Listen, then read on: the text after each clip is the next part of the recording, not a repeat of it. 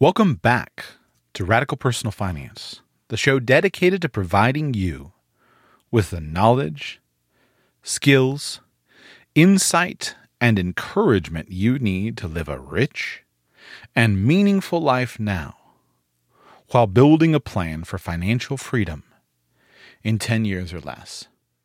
My name is Joshua. I am your host. And no, you did not forget to put your podcast player on 2x speed in preparation for my show.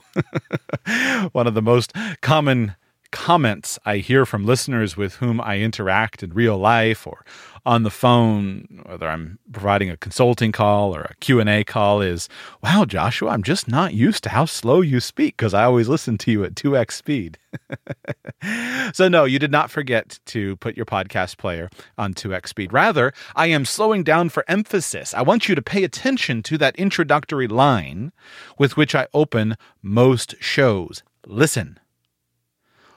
Welcome to Radical Personal Finance, the show dedicated to providing you with the knowledge, skills, insight, and encouragement you need to live a rich and meaningful life now, while building a plan for financial freedom in 10 years or less.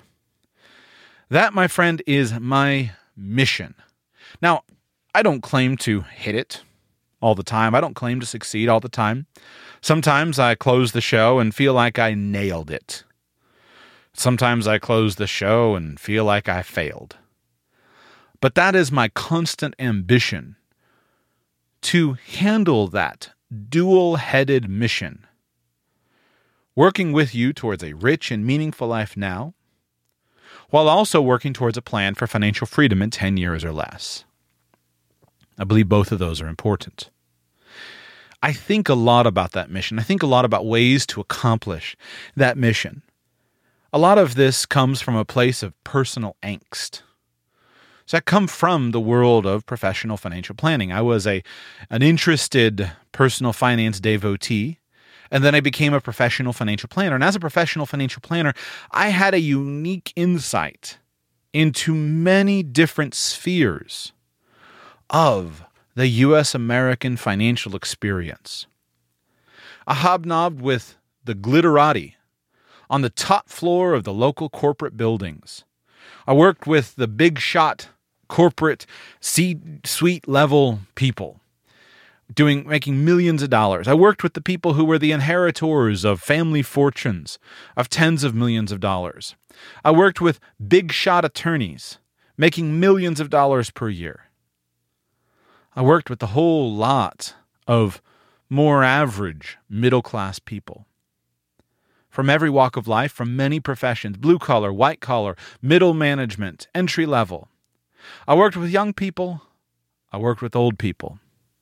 I worked with a lot of poor people. I had the unique experience one time of in the same week talking finance with somebody who was formerly the richest man in the world and also talking finance with a pretty broke Mexican illegal immigrant to the United States. I hate that word. Mexican immigrant to the United States of America.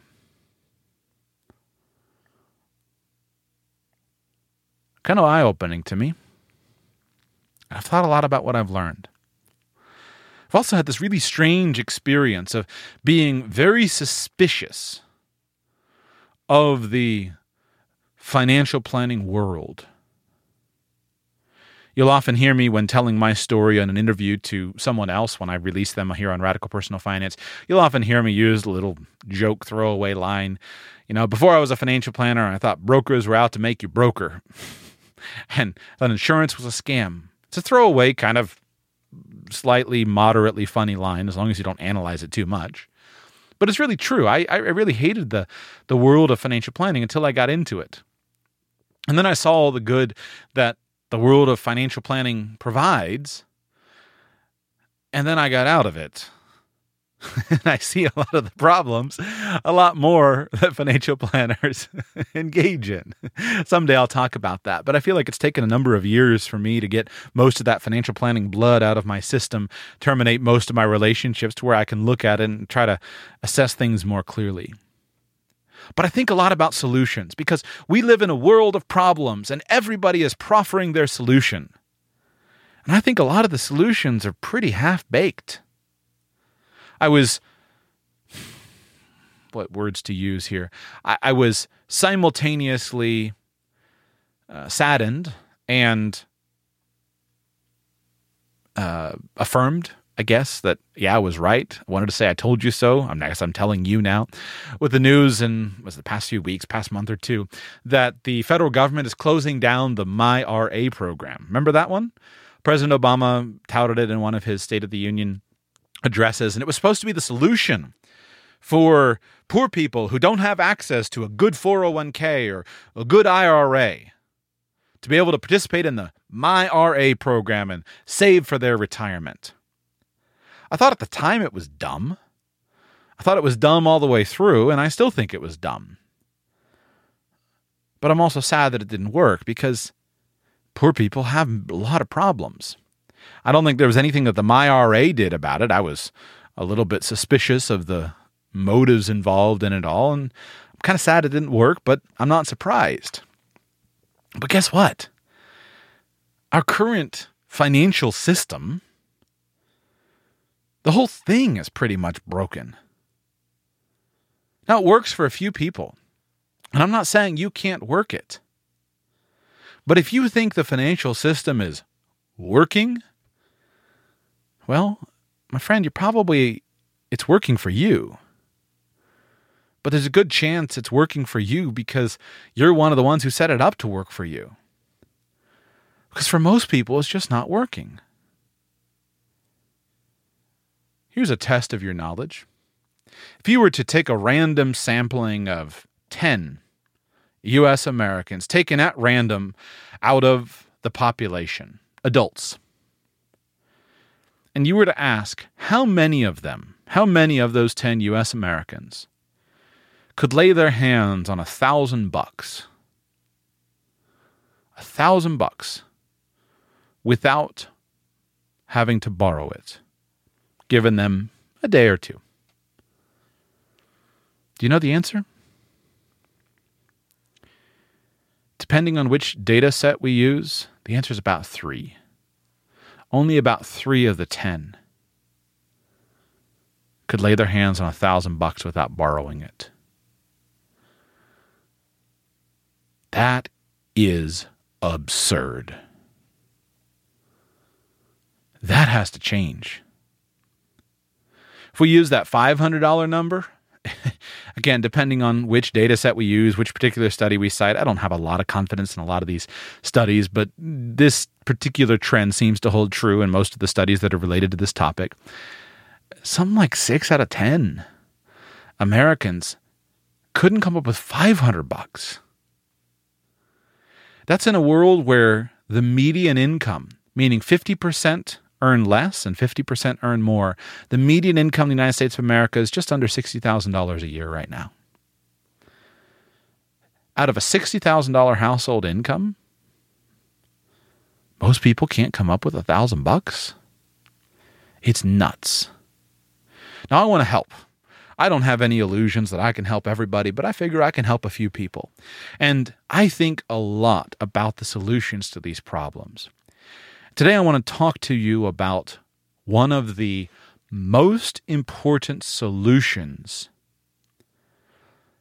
for you to put into place that will help you to live a rich and meaningful life now, and also put the framework in place for financial freedom in 10 years or less. And it's not a product you can buy. It's not an app you can download. It's not a little trick in the tax code. It's very simple. Get your career and your income right, and you'll simultaneously do both of those things. For the last months, I have been pouring myself into trying to finish version two of the Radical Personal Finance Guide to Career and Income Planning, or as I like to call it, How to Earn Lots of Money Doing Work You Love. This is really important to me, and this project has kicked my butt. It has been tough. And over the next weeks, I'm going to be doing a hard launch here of the course. It's not quite ready for you. I was hoping to have it fully ready today, but I have a few back end things to uh, fix up. Uh, so I'll be launching that hopefully tomorrow to you. I'll be launching that hopefully tomorrow. And I'll be doing a lot of free content here on the show to try to help you with some of these solutions. But here's the simple reality if your life is kind of broken, you don't really like what you're doing, you don't really like how things are going, kind of miserable at work, don't feel like you have enough money. A majority of those problems will be solved not by a little budget hack or a new piece of financial software, but by fixing your career and your income problems. If you get your career choices right and you get your income problems fixed, just about everything else flows. I've come to the point where I think that every financial planner, before they ever talk about how much money do you have, how much money savings do you have, how much insurance do you have, I think just about every financial planner should say, let's do a career assessment. How's your career going? If you get this right, it solves everything else. This is one of those structural things that is usually ignored because it seems so obvious but shouldn't be ignored. And I want to give you today just a tiny bit of starting illumination on this topic by narrowing in on one idea. And it's simply this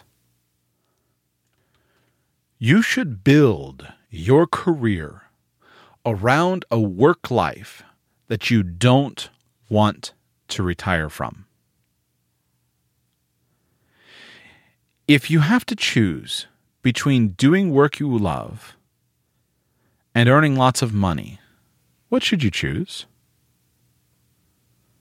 Well, you've heard people advise, well, do work you love and you won't work a day in your life. And of course, that advice is attributed to many people. I've seen it many times attributed to Warren Buffett, who talks about tap dancing down to his office. But think about it this way What if you have to give up money to do work you love? Would that be a wise choice? I'm convinced that if you love your work and your career, you'll probably be happy no matter how much money you're earning. And I use that word love advisedly. I don't buy into the idea that you can do work you're passionate about and every minute of the day just feels like constant play. I think there's work and there's play. I think there's a whole crazy focus that uh, that that every moment of your life and every moment of your life is supposed to be a, a peak experience. Every moment of work is supposed to be sheer, unadulterated joy. If that's true, I don't know how to do it, so you should go find someone who does. I've never known anybody who would say that that's true. It's not true for me, and I doubt it'll ever be true for you. But if you think I'm wrong, go find someone who does and tell me who, who can teach me, and I'll shut up. I feel like I'm a better fit for what I do than just about anything else. I feel more confident that I've made good choices in my career. Feel really good about that. I don't love every minute of it. It is tough. It is tough. But it means something to me. So in the course, I talk a little bit about loving your work, and we'll discuss that more on another day. But think back to this duality, duality of choice. If you love your work and career, you'll probably be happy no matter how much money you're earning, as long as it's sufficient to meet the basics. So that when the tire goes flat, you're not freaking out about how am I going to fix the tire. So that when your kid breaks an arm, you're not freaking out about how am I going to pay the doctor.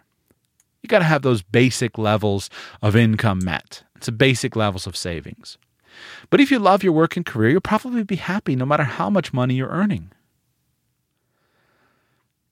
Now let's take the flip side. If you're earning huge money, but you don't love your work and your career, you'll find it hard to be happy no matter how much you're earning. Have you not known people who earned a lot of money and were pretty miserable? Have you not observed that there are a whole lot of people that make a lot of money and commit suicide? Have you not observed that there are a whole lot of people that make a lot of money but seem to kind of have a life that pretty much is in shambles? It's not that one is necessarily always caused by the other. You could have a great work life and a miserable marriage. And your happiness is not necessarily going to be fixed by your work life. But I'm not here to talk to you today about marriage. I'm here to talk about work. So if you love your career and your work, you'll probably be happy no matter how much you're earning. But if you're earning huge money but don't love your work or your career, you'll find it hard to be happy no matter how much you're earning. So clearly, if you have to choose between these two things, the intelligent choice is for you to choose work you love. That's the smart move. But here's the cool thing if you choose work you love, the probable result is in time, you'll be able to figure out how to make a lot of money by serving people well. So you'll wind up getting the best of both worlds a happy and fulfilling and satisfying work life and a big fat bank account.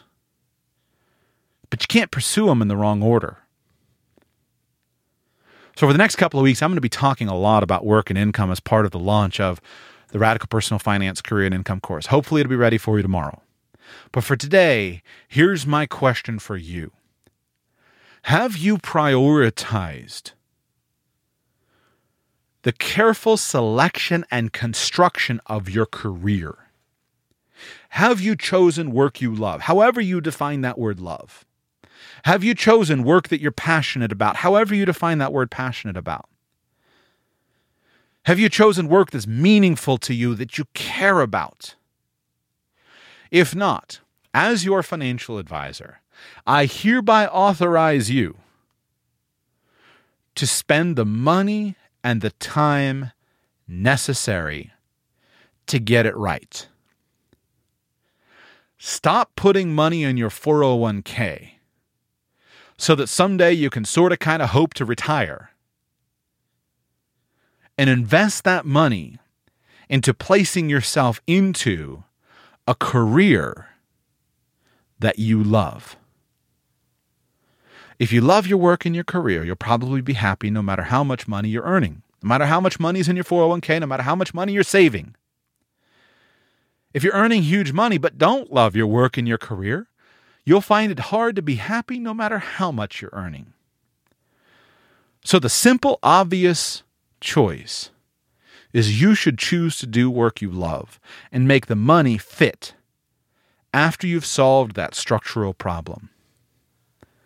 But the cool result is this choose work you love, and in time, you'll be able to figure out how to make a lot of money by serving people well and you'll be able to get the best of both worlds. If you feel like you can say, Yes, I'm absolutely already in this place where I know that I'm doing work I love, feel free to skip all of the shows that are coming in the next couple of weeks, or at least just listen in so you can teach someone else. But if you're not, listen in over the next couple of weeks. I'm going to give you enough advice in the context of these shows that you'll have a lot to think about and a lot to do. And of course, also, if you want my help, well, stay tuned. Course launch this week.